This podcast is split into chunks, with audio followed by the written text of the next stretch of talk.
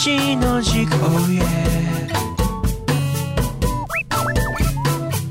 Alright. 一二かフォー年頃なバサジさんまで。市川の軸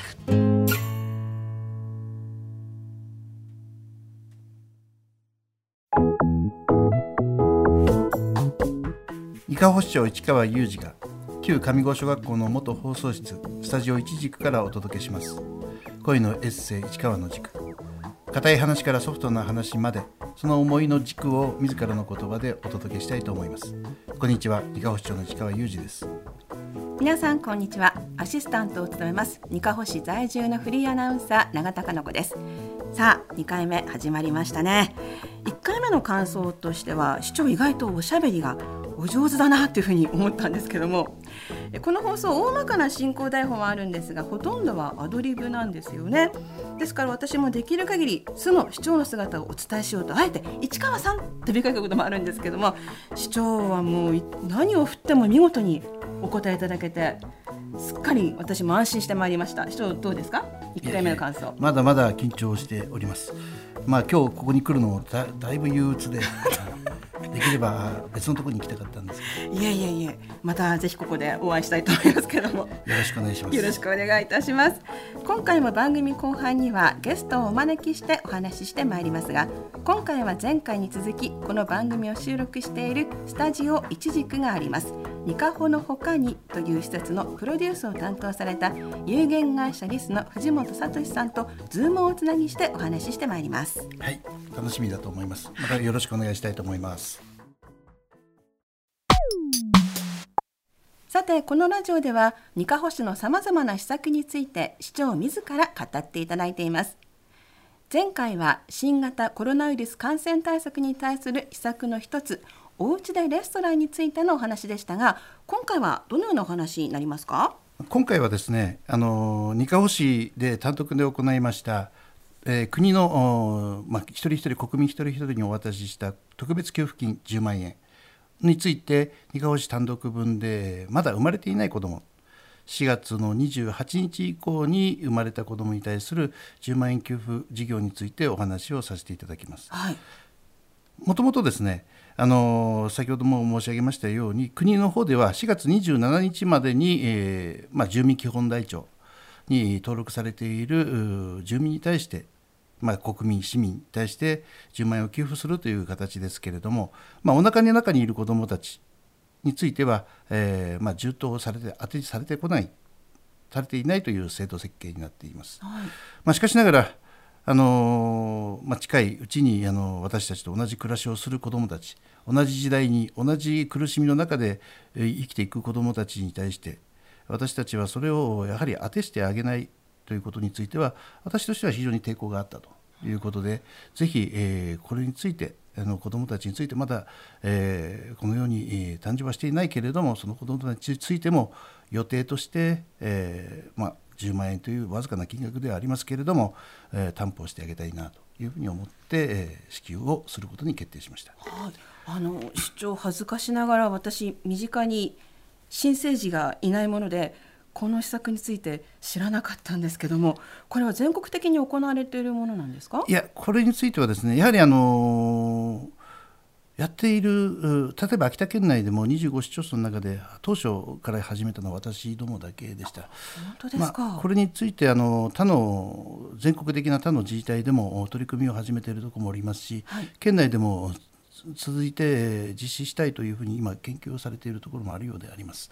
まあ、私どもとしてはえーぜひ、えー多くの自治体でえー同様の補助を取っていただければ、えええー地域全体のお底上げになるんじゃないかなというふうには思っています。はい、私も2人子供いるんですけども考えてみれば新生児の頃も手もかかったしお金もかかったなということを今思い出してましたこんな時にこのコロナウイルスでいろいろ大変で10万円市の方から給付いただけたらどんなにか助かるかなというふうに思います。そうですね。おお父さんとかお母さん特にああの母親ですね、はい。などはやはりあの自分の生まれてくる子どもに対して一つ担保ができるということで、えーちょっとした安心感ほんのちょっとなんでしょうけども、安心感を与えてあげることができるのかなと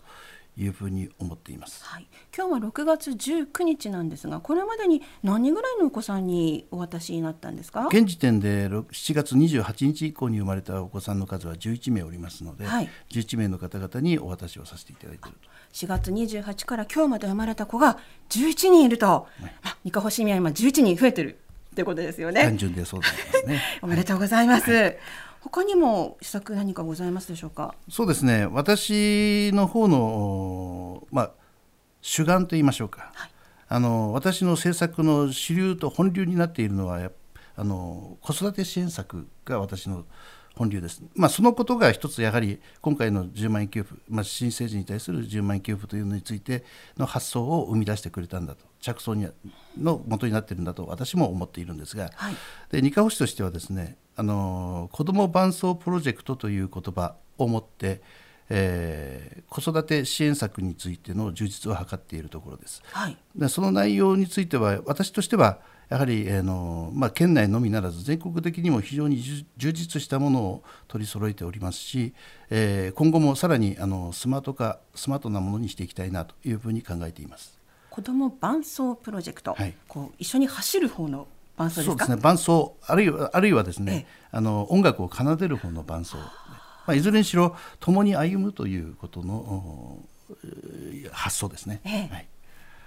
子供を持つ身としては子育てに力を入れてくださっているのは本当に嬉しいしやっぱり気持ちも安心しますね。市長もお子さんいらっしゃいますよね。はい、私も3人いるんですが、まああのそれぞれもうだいぶ大きくなっていまして、ええ。まあ、あの上の子もみんな学生ではありますけれどもあの、はい、あの言うこと聞かない子どもたちが3人いると。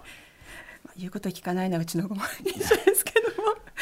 それぞれいろんなお父さんお母さんたちの支えになっていければいいなというふうに思います、はい、市長ありがとうございました。市川に教えて。このコーナーでは毎回市川市長が気になっている事柄にまつわるゲストをお招きし直接お話を聞いてみることでいろいろと教わっていきます。今回のゲストは第1回に続きここスタジオ一軸がありますニカホの他にのプロデュースを担当する。有限会社りすの藤本智士さんとズームをおつなぎしてリモートでお話をしてまいります。藤本さん画面の向こうにいらっしゃいますが今日もよろしくお願いいたします。よろしくお願いします。でははじめに藤本聡さんのプロフィールを簡単にご紹介します。有限会社リス代表の藤本聡さんは1974年生まれ兵庫県在住の編集者です雑誌リス編集長を経て秋田県発行のフリーマガジンのんびりウェブマガジン南模大学の編集長に就任されました。次女には魔法をかける編集風と土の秋田など秋田にまつわる書籍を多数出版されています。ニカホとのご縁ということでは池田修造さんの再発見や一軸市の企画運営など県外在住ながらニカホを盛り上げるべくさまざまなプロジェクトを起こしてくださっています藤本さんよろしくお願いしますよろしくお願いします。ありがとうございます。藤本さんこんにちは。こんにちは。まあ今日もお神戸の方にいらっしゃるということでよろしいでしょうか？はい、そうですね。あのー自宅近くの仕事場におります。兵庫県におります。最近はどんな感じで過ごしてらっしゃるんですか？そうですね。相変わらずステイホームな日々なので、あのーずっと引きこもって、えー仕事してますけど、あのー、ズームのやっぱり打ち合わせっていうのがはいすごく多くて、なんかステイホームでのんびりするかなと思ったら、割と気軽に打ち合わせを入れられちゃうっていう、あの、なんかちょっと、なんだろう、本末転倒というか、あの、ちょっと考えなきゃなって思思い始めてる、そんな感じです。はいス。テイホームだからいつでもいいだろうという感覚でいや、でもそうなんですよえねえ。実際だからやっぱり移動時間っていうのは僕結構その自分の中で占めていたので、あの、まあ、ある意味そこがね、まあ、無駄だったというか、あの、その分なんかいろいろ打ち合わせを入れられちゃうっていうのはね、ちょっと危険だなと思い始めてます。ゆはい。っくり考える時間なくなったんじゃないですか？そうですよね。だからより自分でコントロールしなきゃいけない時代だなと思いました。はい、ますますお忙しくなりそうなんですけども、えさて前回は藤本さんのニカホとのご縁や地域編集という考え方について伺いましたが、今回はこのニカホの他についてさらに深く伺っていきたいと思います。藤本さん、まずはこの施設名ニカホの他にという名称についてなんですが、とてもユニークですよね。そうですね。あのーまあ、ニカホの他に、あのーこれ、あの、文字上で見てもらう方がわかりやすいと思いますけども、まあ、前から読んでも、後ろから読んでも、ニカホの他にということで、解文になってるんですけども、うまい。まあ、この字のごとく、あの、ニカホの他に、まあ、発信していくとか、あのまあ、あとはですね、やっぱり今、どうしてもいろんな地方に僕も行く、あの、機会が多いんですけども、はい。まあ、どこに行っても、あのうちの町は住みやすいよって、あの、移住してくれ、定住してくれっていう感じで、あの、うちがうちがと、我が町こそがっていう PR が、割とこう、旅人目線で言うと、だんだんしんどくなってきたっていうか、あの、この圧がみんなすごいな、という感じがしていて、はい。まあ、こういう時代だからこそ、もう少しこう、利他の精神というか、あの、うちもいいけど他にもいいとこありますよとか、あの、ニカホって僕にとっては、あの、秋田の南の玄関口なので、ええ。あの、そういう意味でも、ニカホ来てくれてありがとう。でもね、秋田他にもこんないいのあるんですよっていう、なんかどんどん、あの、他の土地も、あの、PR するぐらいのおおらかさとか、懐を深く持つような施設にしたいな、とか、そういう思いを込めて、ニカホの他にという、えー施設名にしました。素敵なネーミングです。ではこの施設では具体的にどんなことができるようになっていくんですか？はい。あのーまあ、冒頭に言いましたように、ニカホの他に向けていろいろ発信していきたいっていうのが、やっぱすごく思いとしては大きいので、あのーまさに今、このラジオを収録いただいてます、スタジオ一軸。まあ、こういう施設も、あのーすごく象徴的かなって思っていまして、あのーまあ、本当にこうやって市長が発信をしてくださることを、まあ、きっかけにですね、今後、あの、さらに、あの、市民の皆さんに、どんどん、あの、このラジオを発信していただこうと思っていたりですとか、はい。あとは、その、YouTube なんかも、あの、割と個々でやられてる方も多いと思うんですけども、あの、まあ、我々、あの、結構運営のスタッフが、ずっとこう、編集の仕事をいろいろ長年やってきてますんで、まあ、ただ撮って出すというよりは、まあ、どういうふうに編集すればクオリティ高く見せられるかとか、より、あの、広く届けられるか、わかりやすく伝えられるか、みたいなことを、まあ、こちらでサポートしながら、市民の皆さんの発信のお手伝いをはい。どんどんしていけたらいいなっていうふうに思ってます。ということは市川さんが YouTuber でデビューするときはこちらで頼めるという。もちろんですよ。もう全し面ないで協力ですす。しないですか。今職員に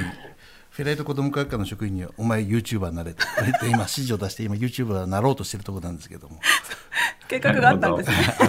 自分はやらない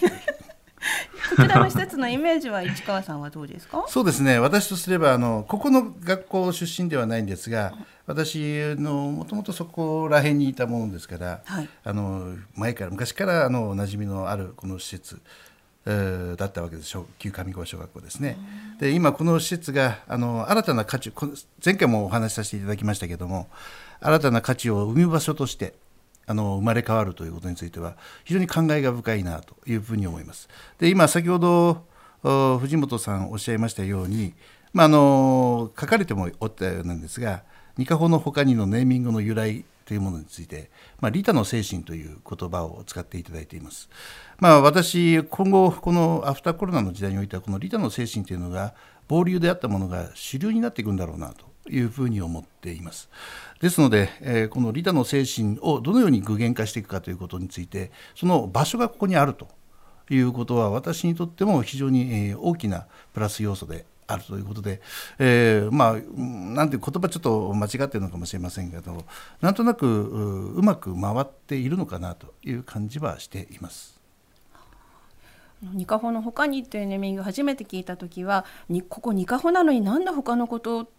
名前についてるのって思ったんですがすごく深い意味があったということを今知りましてますますこの施設が素敵だなというふうに思うようになりました藤本さん。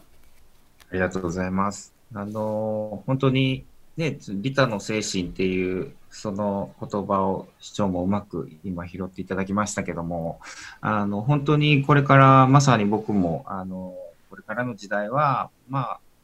自分自分っていうよりも、本当にこう、周りといろいろこうシェアしていくとか、まあ共有していくとか、まあ本当に経済も知恵も、えー、いろんなものを、えー、やっぱりみんなでこう共有していって、リタの精神を真ん中にしながらなんかやっていく時代だなと思っていまして、でなので、まずはまあこのスタジオ一軸というあの発信とにかくまあこの魅力をいろいろ発信していくっていうことと、あとこうやってラジオをですね、市民の皆さんが、あのー、スタートしてくれるとですね、やっぱ、あ、この人こういう考え方してたんだとか、あの、いつも普通にこうね、あのー、ご飯食べに行ってただけだけど、この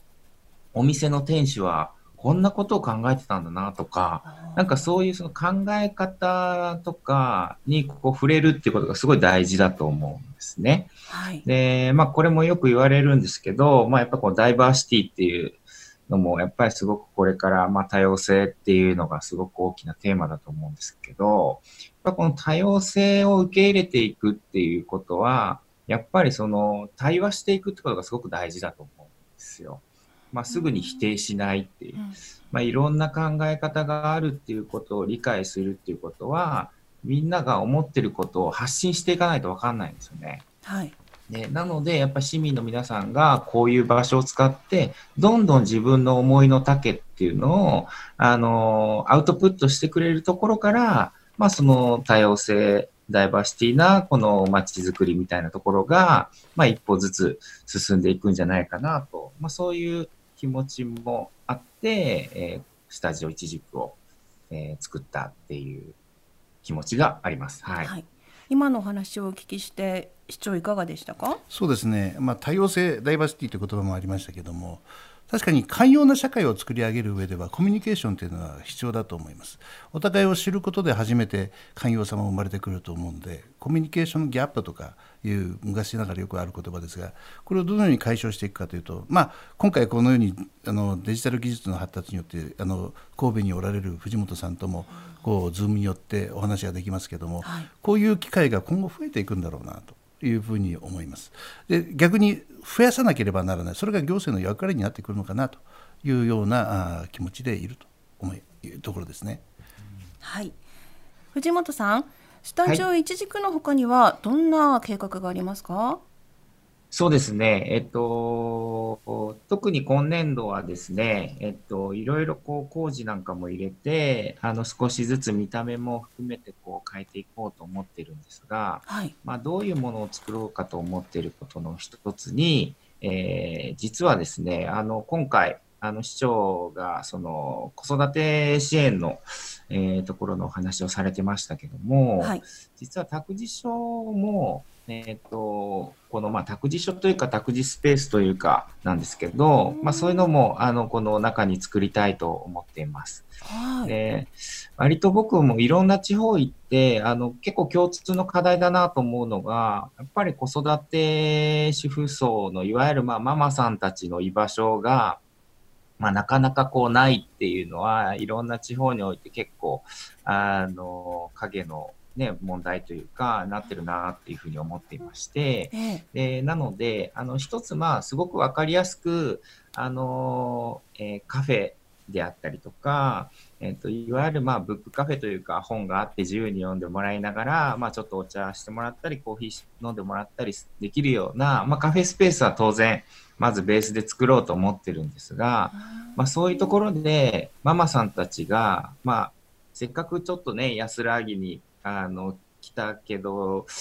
そもそもちょっと子供がね、あの、いらっしゃると、なかなかその面倒見なきゃいけないしとかっていうの大変なので、あの、そこにちょっと預けてもらって、ゆっくりお茶してもらうとか、お母さんたちで楽しんでもらうとか。また、あの、何かこう、いろいろワークショップとか、まあいろんなイベントなんかもやっていこうと思っているので、まあそういう時にちょっとその子供を預けられる場所みたいなものを、まあ僕の今はまだあの構想の段階ですけど、それこそあのニカホシのネウボラの皆さんとか、いろいろとこう連携しながら、あの、やっていけたらなっていうのも一つ、あの、やりたいと思っています。はい。あの子供が小さい頃やっぱり出かけるの大変だったんですよね。そういった施設があるとすごく助かると私も思います。そうですね。あとあのやっぱりそのカフェであのくつろいでもらうということもそうなんですけども、あの冒頭に申し上げたように、まあ、やっぱりこういうふうにズームとかリモートでの仕事みたいなものがどんどんこれから増えてくると思うんですね。で、子育てするのは、やっぱりお母さんたちだけではありませんから、これからの時代、あの、男性の方も子育てをされるっていうことも、あの、僕の周りでもたくさんいらっしゃいますし、あの、そういうふうな時代の中で、ある程度そのですね、まあ、今後、えー、まあ、すぐにというわけにはいかないかもしれないですけども、そういうちょっとこう、コワーキングスペース的なところだったりとか、まあ、このニカホの他にないの Wi-Fi をうまく活用してもらって、あの、仕事していただいたりか。で、まあそういう時にそれこそ、あの、なかなか今よく、ズーム打ち合わせでもお子さんいらっしゃる時、ね、ところは、あの、急に子供が出てきたりとか、はい、っていうので、みんな大変な思いしながら、リモートで会議とかされてるので、まあそれこそ、あの、そういう時に、まあちょっと預けつつ仕事できるとかっていうような環境を早く作れたらいいなっていうふうにも思っています。はい、楽しみです。藤本さん、今日はどうもありがとうございました。はい、ありがとうございました。ありがとうございました。